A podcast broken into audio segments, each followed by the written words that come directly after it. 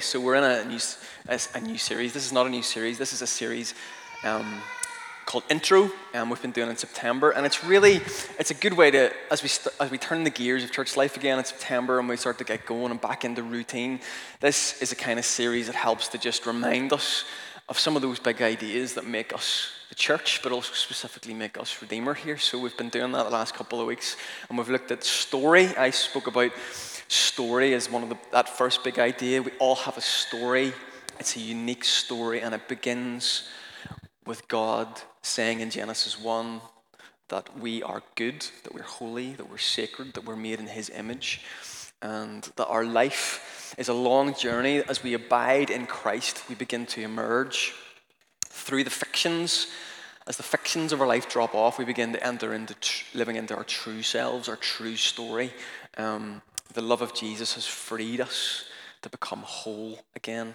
Story. Last week, Ryan talked about the second big idea presence. Presence, as we've been speaking about already, that God is not apart from his creation, but he's present in and through everything. If we've the eyes to see, and that our role is not to live separately um, from God, but to actually show up and actually to see the glory and the presence of God in everything, including the birthing of lambs and everything else. In the ordinary, beautiful, everyday life, there's a God waiting for us to be encountered. And not only that, he spoke about how that we, the church, the people of God, are to be God's presence in the world as well. So today I wanted to take things further for us. I wanted to just um, talk about some stuff that really shape us as a, a, community here. Take it further, I suppose, thinking about what does it mean for us to live out the Jesus story as God's active presence. We're living in the story of God. We are the presence of God on this earth. What does that mean? Not in an individualistic way, but what does that actually mean in a communal way? Um, Ryan shared uh, Eugene Peterson's translation of the message last week, John 1:14. The Word became flesh and blood and moved into the neighborhood. That's Jesus, the Son of God, coming, the incarnation, Christian theology would call that. He, he read, Ryan last week read this quote from Teresa of Avila, which said that Christ has no body now on this earth but yours, no hands, no feet on earth but yours. You're the eyes through which he looks compassion on this world. Yours are the feet with which he walks to do good. Yours are the hands through which he blesses all the world. Yours are the hands, yours are the feet, yours are the eyes, you're the body. Christ has no body now on earth but yours. Speaking of the ascension of Christ now, Christ in the heavens, with the Father, and has poured His Spirit on us, the church. So, thinking about the incarnation, Jesus moving into the neighborhood, lays out this basic template of perhaps what it means for us to move in the world. Um, in Jesus, this world has, this new world has began. So, now as Jesus followers, we're to continue as the very body of Christ, as I say, on earth. So, what if um, we the, if we were the body of Christ in the world, if we are little Jesus in the world, little Jesuses individually, I want to ask what would the shape be um, that would take that beyond just the individualistic into the communal? What does communal life look like when we're living in the story of Jesus as God's active presence in the world? What does that actually look like? There's actually a name for that already. The Greek word um, is ecclesia. Ecclesia, Christian theology would say that ecclesia is a particular body of faithful people.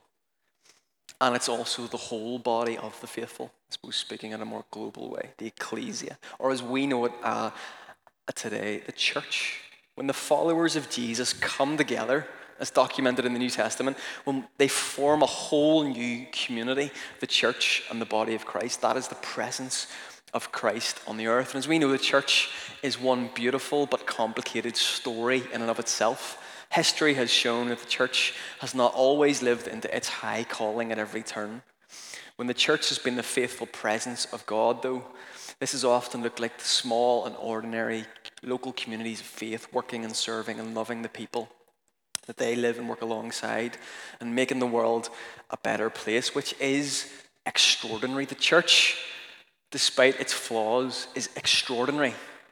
It is extraordinary. It is a beautiful mess and an extraordinary thing. So at Redeemer here, we love the church. we love the church and we contend for the church and we love the local church. And we love this expression of the local church that gathers in Redeemer here, all of you, all of us together. We believe that the church is not the only way that God moves in the world, but it's the primary way that God moves in the world through communities of faith. Now, the church is a family. Yeah, we believe the church is family, that we're brothers and we're sisters in Christ. And I could speak all week. Probably we could explore that theme um, for weeks alone.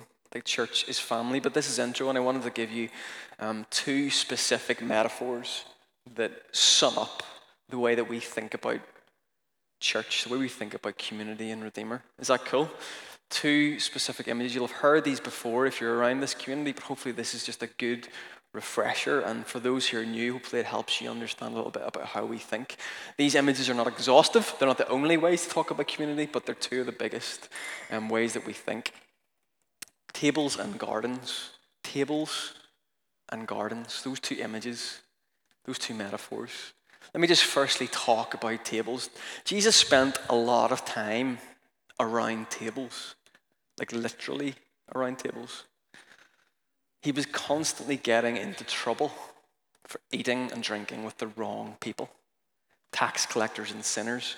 If you look at Matthew 9, um, you can see that. Um, Matthew 9, verse 9 to 13. If you do have a Bible, please do open it. Um, I'm not sure if it'll be on the screen, so if you've got a smartphone, a Bible, there's Bibles in front of you. This little passage is the calling of Matthew, the disciple, or Levi, as he's often known in Luke. And what immediately happens after Jesus calls him to be a disciple is really interesting because Matthew throws a dinner party. And it says this As Jesus, Matthew 9, verse 9, as Jesus went on from there, he saw a man named Matthew sitting at the tax collector's booth. Follow me, he told them. And Matthew got up and followed him. While Jesus was having dinner at Matthew's house, many tax collectors and sinners came and ate with him and his disciples. So, again, tax collectors and sinners. Tax collector is someone who's working for the empire, remember? So, this is not a neat, tame dinner party. This is everyone's here. Everyone's invited. All here are welcome. And we know that this was upsetting because we know the religious leaders of the day had big problems with the way that Jesus practiced table fellowship, the way that he practiced table. In fact, he was accused further on in Matthew 11. He says himself he was accused of being a drunkard and a glutton. Now, to be accused of that, you're, you're having to be hanging around with people who perhaps are drunkards or gluttons, or certainly you're being misunderstood. Like Jesus was in the thick of it. So when the, when the Pharisees saw this, we're back to Matthew 9, when the Pharisees saw this, they asked the disciples, Why does your teacher eat with tax collectors and sinners? Again, this kind of practice of Jesus, eating with tax collectors and sinners, is all throughout the Gospels, all throughout the New Testament. He was constantly, as I say, getting in trouble with, for eating and drinking with the wrong, the wrong people. And of course, there's no better example of this table practice than at the Last Supper, the meal that inaugurates this table that we call in the Christian church today the Eucharist communion. At the Last Supper, at the end of Matthew, we see before Jesus' death, we have the table with all the disciples around it. Here they have Judas, who was going to betray Jesus sitting at the table. We have Peter, who would deny Jesus, sitting at the table. We have the other 10 apostles or disciples who would each abandon Jesus, sitting at the table. There were disciples, as I say, that were, had been working for the empire. There were also zealots who'd be actively working against the empire, all sitting around Jesus' table. And they came together because of Jesus. He drew them together. In verse, um, in Matthew, uh, I think that's Matthew 9 11. Not sure I've got that. Let me just look this up.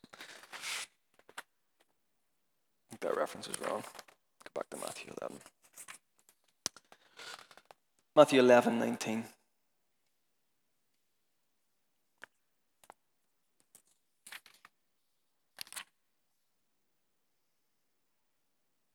Jesus says, on hearing this, Jesus said, It is not the healthy that need a doctor. This is a Matthew 9 passage. It's not the healthy that need a doctor. After the Pharisees have been asking, Why are you eating with tax collectors and sinners? Jesus said this It's not the healthy who need a doctor, but the sick. Go and learn what this means. I desire mercy, not sacrifice, for I have not come to call the righteous, but sinners. Jesus had not come to call the healthy, he had come for the sick, he had come for those in need. And this view that Jesus has, this mission that he has, this love that he has, sits under all of his table practice. A radical, grace filled welcome to one and all to come and find healing and hope and redemption. Now, it's really important that we remember that the Gospels were written. They were written after, much, much later than the epistles were written. So, when the epistles were written to the church, the Gospels hadn't been written yet.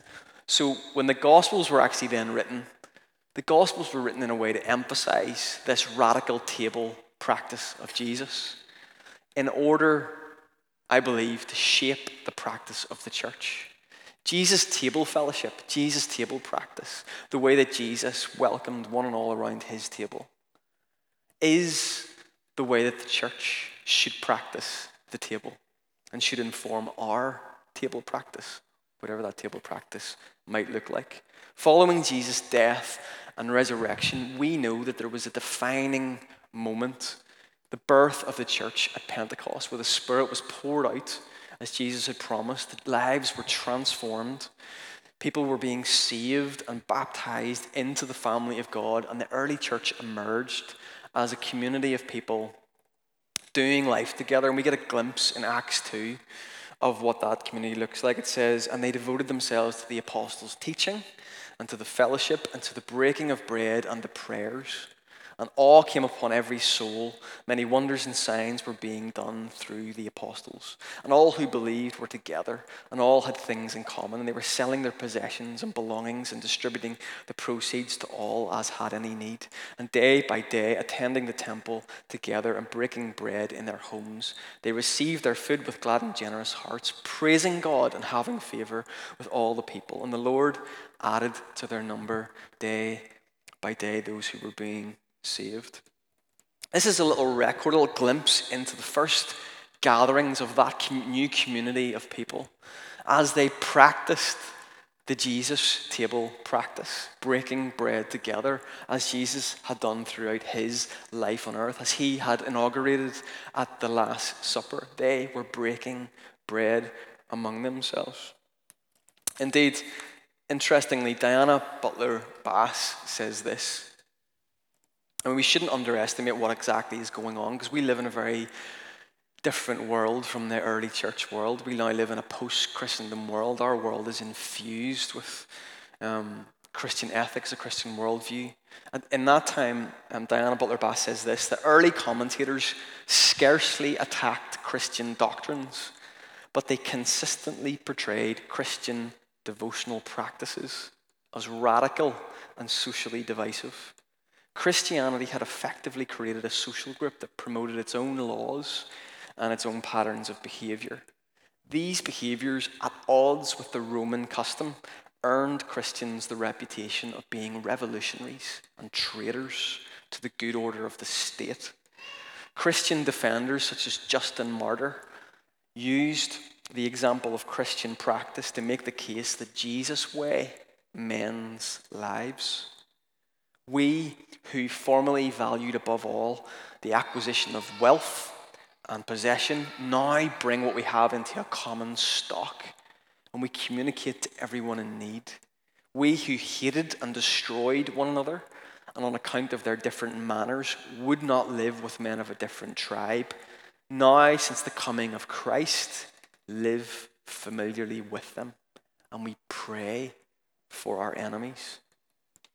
There's a lot of accusations.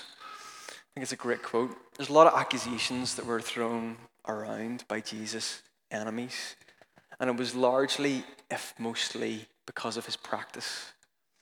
Because specifically of his table practice, the way the people that he would eat with and drink with. And the same, in a sense, should be said about the church and was said about the church.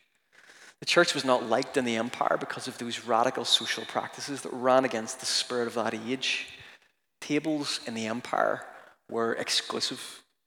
You had to be rich, you had to be wealthy, you had to be important to gain access to sit and eat around the table. Women were not allowed to sit at the table, never mind the sinners, unworthy, the unclean, the outcasts. And yet Jesus subverts this completely. And as I've said, it informs the table practice of the church. Let me read this quote from Jonathan Martin. The Lord's, he's speaking specifically about this table behind me, the Lord's table is radically open. It is the feast to which both Judas, the Christ betrayer, and Peter, the Christ denier, are both invited. The table practice of the church finds its origin in the table practice of Jesus. Why does your master eat with tax collectors and sinners? It is at the table of the Lord that the way of Christ is made possible, where there is neither male nor female, Jew nor Greek, slave nor free. The practice of the table is more constitutive of our faith and beliefs or any social issue. It is possible and necessary to go to the table with brothers and sisters, even who are in deep error, without disfellowshipping them. This is possible because it is ultimately not the table of the church, but it is the table of the Lord, and it is His guest list, not ours. It's this understanding of table fellowship, Redeemer and table practice, that informs why and how we not only practice the table on Sundays when we gather to worship, but it actually sits in, underneath the way that we see community as a whole. It informs how we practice community as a whole. It's a metaphor as well as a literal table, it's also a metaphor for community. It directly informs, as I say, the breaking of bread, which I'm going to speak about and lead us into later, and we're going to get to take part in that. But it also sits, as I say, at the center of how we do church. How is that? Well, the table, metaphorically, is open and all are welcome. You come as you are. It's, it, it is a place where all are equal and have their place. It is a place where there is a hunger that draws you to the table, where you are in need.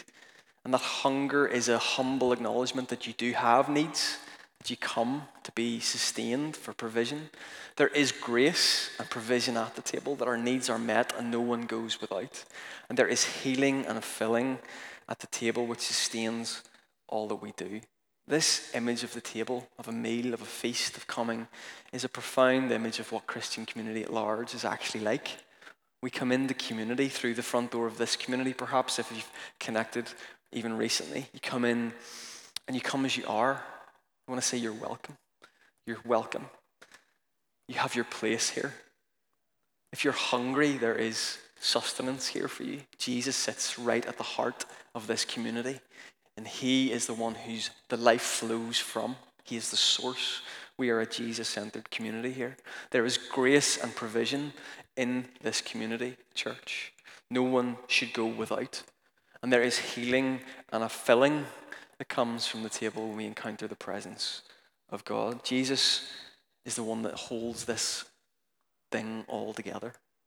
We can actually come with a difference, with differences, even with disagreements. If we come in the right spirit, we come and form community together. He's the one that we have in common. Jesus is the one that we have in common because He is the life, He is the source, He is Lord. And so at Redeemer, we actually don't have, as you may have encountered, formal membership. We don't have a process like that. That's you got a page and you sign your signature on it. But we sort of think about community a little bit like I've just described. we also think about it a little bit like cattle farming. So in Australia, and you've heard this if you've been to an intro night, cattle farming in Australia is very, very different to cattle farming in Ireland. Please forgive me, Ian, for butchering this, but so in Ireland, we cattle, we, we herd cattle over fields. Yes, it could be vast, but in Australia, I mean, it's really vast. It's so vast that you can't build a fence to keep the cattle in or to keep the enemies out. Instead, in Australia, what they do is they often just dig a well. It's filled with water, fresh water. And the cattle rarely stray from the fresh source of water. And that image, I believe, sums up, in a sense, the image of table as what Christian communities should be all about. That Jesus centered communities gather around Him. He is right at the center, He is Lord. And that we don't put up superficial boundaries and we don't police the community, but we trust that Jesus is calling people to Himself. We don't build fences, but we make space at the table for those who are hungry to come. In fact, the only qualifier is that you are hungry, because you don't really come to a table unless you are hungry. If you're hungry, you're humble, you want to encounter Jesus, then the church is a place that you can come to. We don't simply define faith here in Redeemer as just like an intellectual assent to beliefs, but to like a way of life and practice. And we're trying to figure that out, and we don't have it all down. I don't have it all down, I'm sure you don't. But the Christian life is to be lived and embodied in everyday practices, much like we've read about, like the early church. We confess the Apostles' Creed in Redeemer. We are a confessional community. We believe things about God and Jesus and the world. We really do. But we believe that ultimately that is to cause us, to form in us to live the story of Jesus out in the world in an embodied way through our practices and our way. While uh, Diana Butler Bass said this, while contemporary Christians tend to equate just morality with sexual ethics, for example, our ancestors define, define morality, defined morality as welcoming the stranger. Unlike every other contested idea in early Christianity, including the nature of Christ and the doctrine of the Trinity, the unanimous witness of the fathers and mothers of the church was the hospitality. Hospitality of the church, to welcome the stranger, to practice the devotion. That was the primary Christian virtue. So that's what it means for us to be community around the table, where we can be known, where we can be welcomed, where we can be loved, where we can be accepted, where we can participate, where we can bring our gifts to bear, where we can help one another and be helped, where we can be encouraged, where we can live out the way of Jesus faithfully to bring his kingdom on earth, to bring shalom through acts of mercy and kindness and justice. This is a really great quote from Joseph Hellerman says this the idea of salvation cannot be reduced simply to a personal relationship with Jesus. It is that, I, I believe. But God's plan is more encompassing than that. God intends for salvation to be a community creating event. Salvation is a community creating event. I think it's a brilliant, brilliant quote. So, this is why community life is so important. It's probably also why it's so difficult too, because it involves relationships. This is why we gather every week, because this is what we're doing today. We're practicing table. We have these groups, these community groups that you know, and we also just gave them the name tables. That's they're called tables, table groups. But in a sense, the way that we see this, this is just like a big version of that. This is this is table. If ever there was table Sunday, it's every week when we gather around the table of Jesus and we break bread and wine and we worship and we encourage one another. It's just a big version of that. But of course, there's limits to how much we can interact with one another and get to know one another and practice community and be live out our authentic selves. And so it's just practically important for us to gather in smaller expressions. And that is why we place an importance not just on Sundays, but on our weekly table groups, which we're going to talk about um, more specifically about how you can get connected into one of those and what they are and where they are next week. We're going to talk about those next week. For a year, for thousands of years, um, rabbis, Jewish rabbis, have taught that each table is an altar. It's a holy space that is simultaneously deeply sacred and yet incredibly wide open, a place where everyone is welcome. So, as I say in summary, when we look at the life of Jesus, constantly gathering around tables to share meals with anyone he encountered, and he practices this radical inclusion, breaking bread with those who are so often excluded in the tables that are set in the homes of the most rich and the powerful and the privileged. So, as people, as I say, who want to follow the example of Jesus, we want to open up our tables to whoever and whomever with the simple aim of providing a safe place for belonging, for community, for meaningful relationships, meaningful relationships, and the sharing of normal life together. We actually do that every time we, we gather. Um, the way we actually organize our table groups that meet during the week, we actually gather around a meal, believe it or not. We share life um, around a meal. Albert Borgmann, the philosopher, actually says that the primary focal practice of the whole human race is meals. And Jesus inaugurated a meal. And so we practice meals in our homes where we can eat together. And these are small expressions, as I've said. All of our table groups are different. We'll talk more about that next week. They meet at different times for different stages of your life. There's a student table, there's others. I want to encourage you all um, in this season of life to get into a table, to join one. We talk about it next week. You'll be able, and there's going to be some slides up behind me that, that, uh, that um, will come up with the actual dates. Um, next week, we're actually going to begin to give you a way to sign up to tables. We're going to hit the refresh button.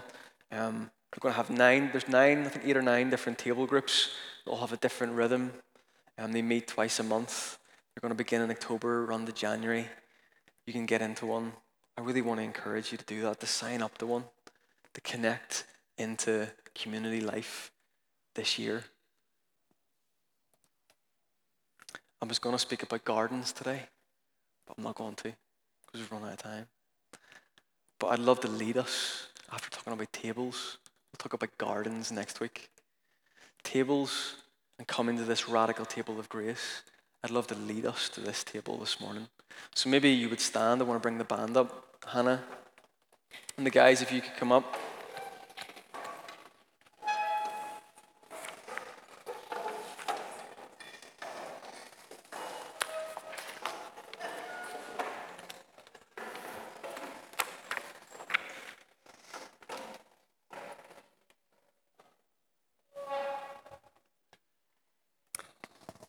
God's story intersects with our story, our story gets rewritten, transfigured, and infused with meaning, with life. When God's presence interacts with our everyday experience, our everyday experience gets transfigured and infused with meaning and life.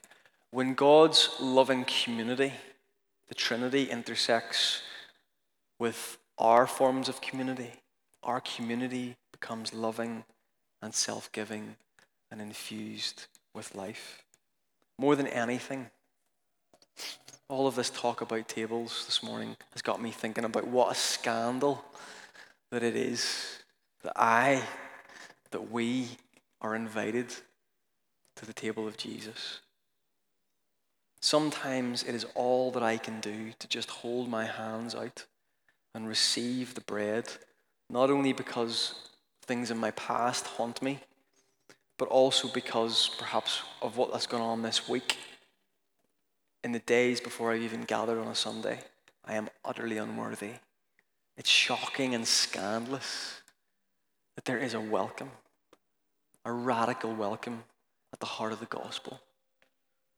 I come to the table hungry and humbly and when I do, I am overwhelmed by God's grace and the mystery of God's presence.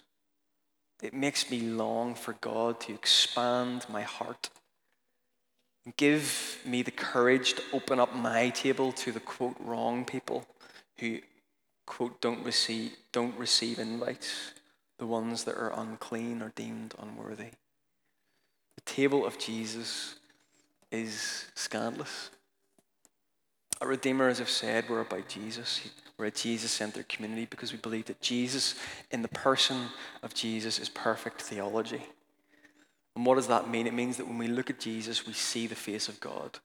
We see God in the face of Jesus. And through connection and communion with Jesus, we have connection and communion with the divine, with God. As we come humbly and hungry to the table, that is an act of repentance. We come with need and we see God fill that need. We, come, we see God set us free. We see God forgive our sins. We see God fill us with life. There is no better metaphor for belonging and for family than sitting around a table and a meal. And we do this in remembrance of me, as Jesus said. We remember Jesus' sacrifice on a Roman cross.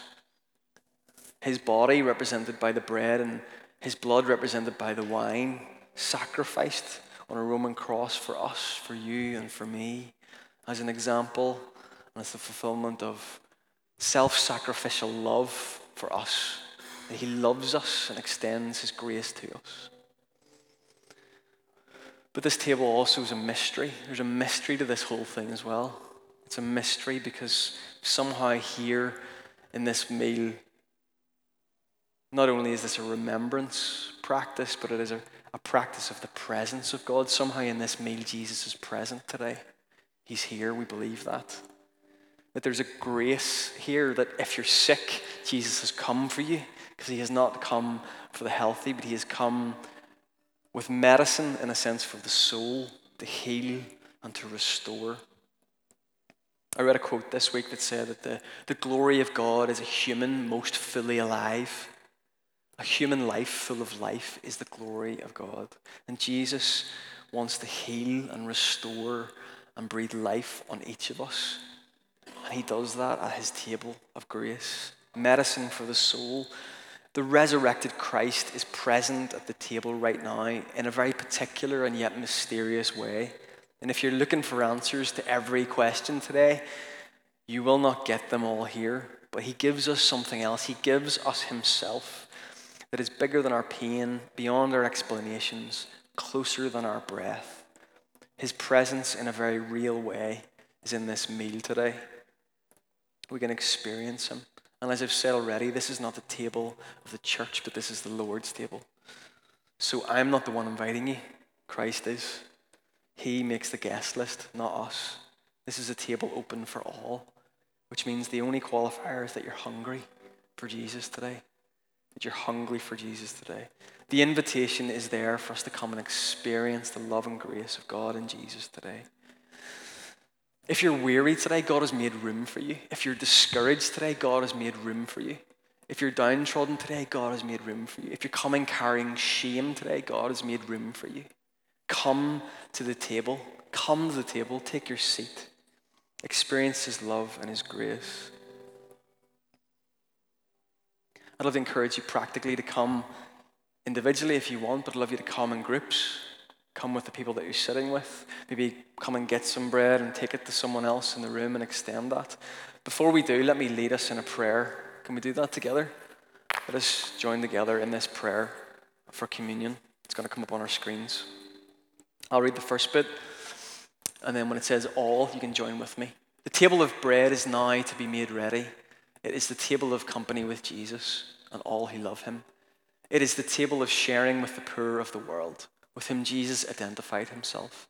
It is the table of communion with the earth in which Christ became incarnate. So come to this table, you who have faith, and you who would like to have more, you who have been here often, and you who have not been for a long time, you who have tried to follow Jesus, and you who have failed, come. It is Christ who invites us to meet him here. Loving God, through your goodness, we have this bread and wine and grape juice to offer, which has come forth from the earth and human hands have made. May we know your presence in the sharing so that we may know your touch and presence in all things. We celebrate the life that Jesus has shared among his community through the centuries and shares now with us, made one in Christ and one with each other we offer these gifts and with them ourselves a single living act of praise. Amen. Amen. Come and break bread together. Let's drink the wine. Hannah is going to lead us We're going to sing and celebrate.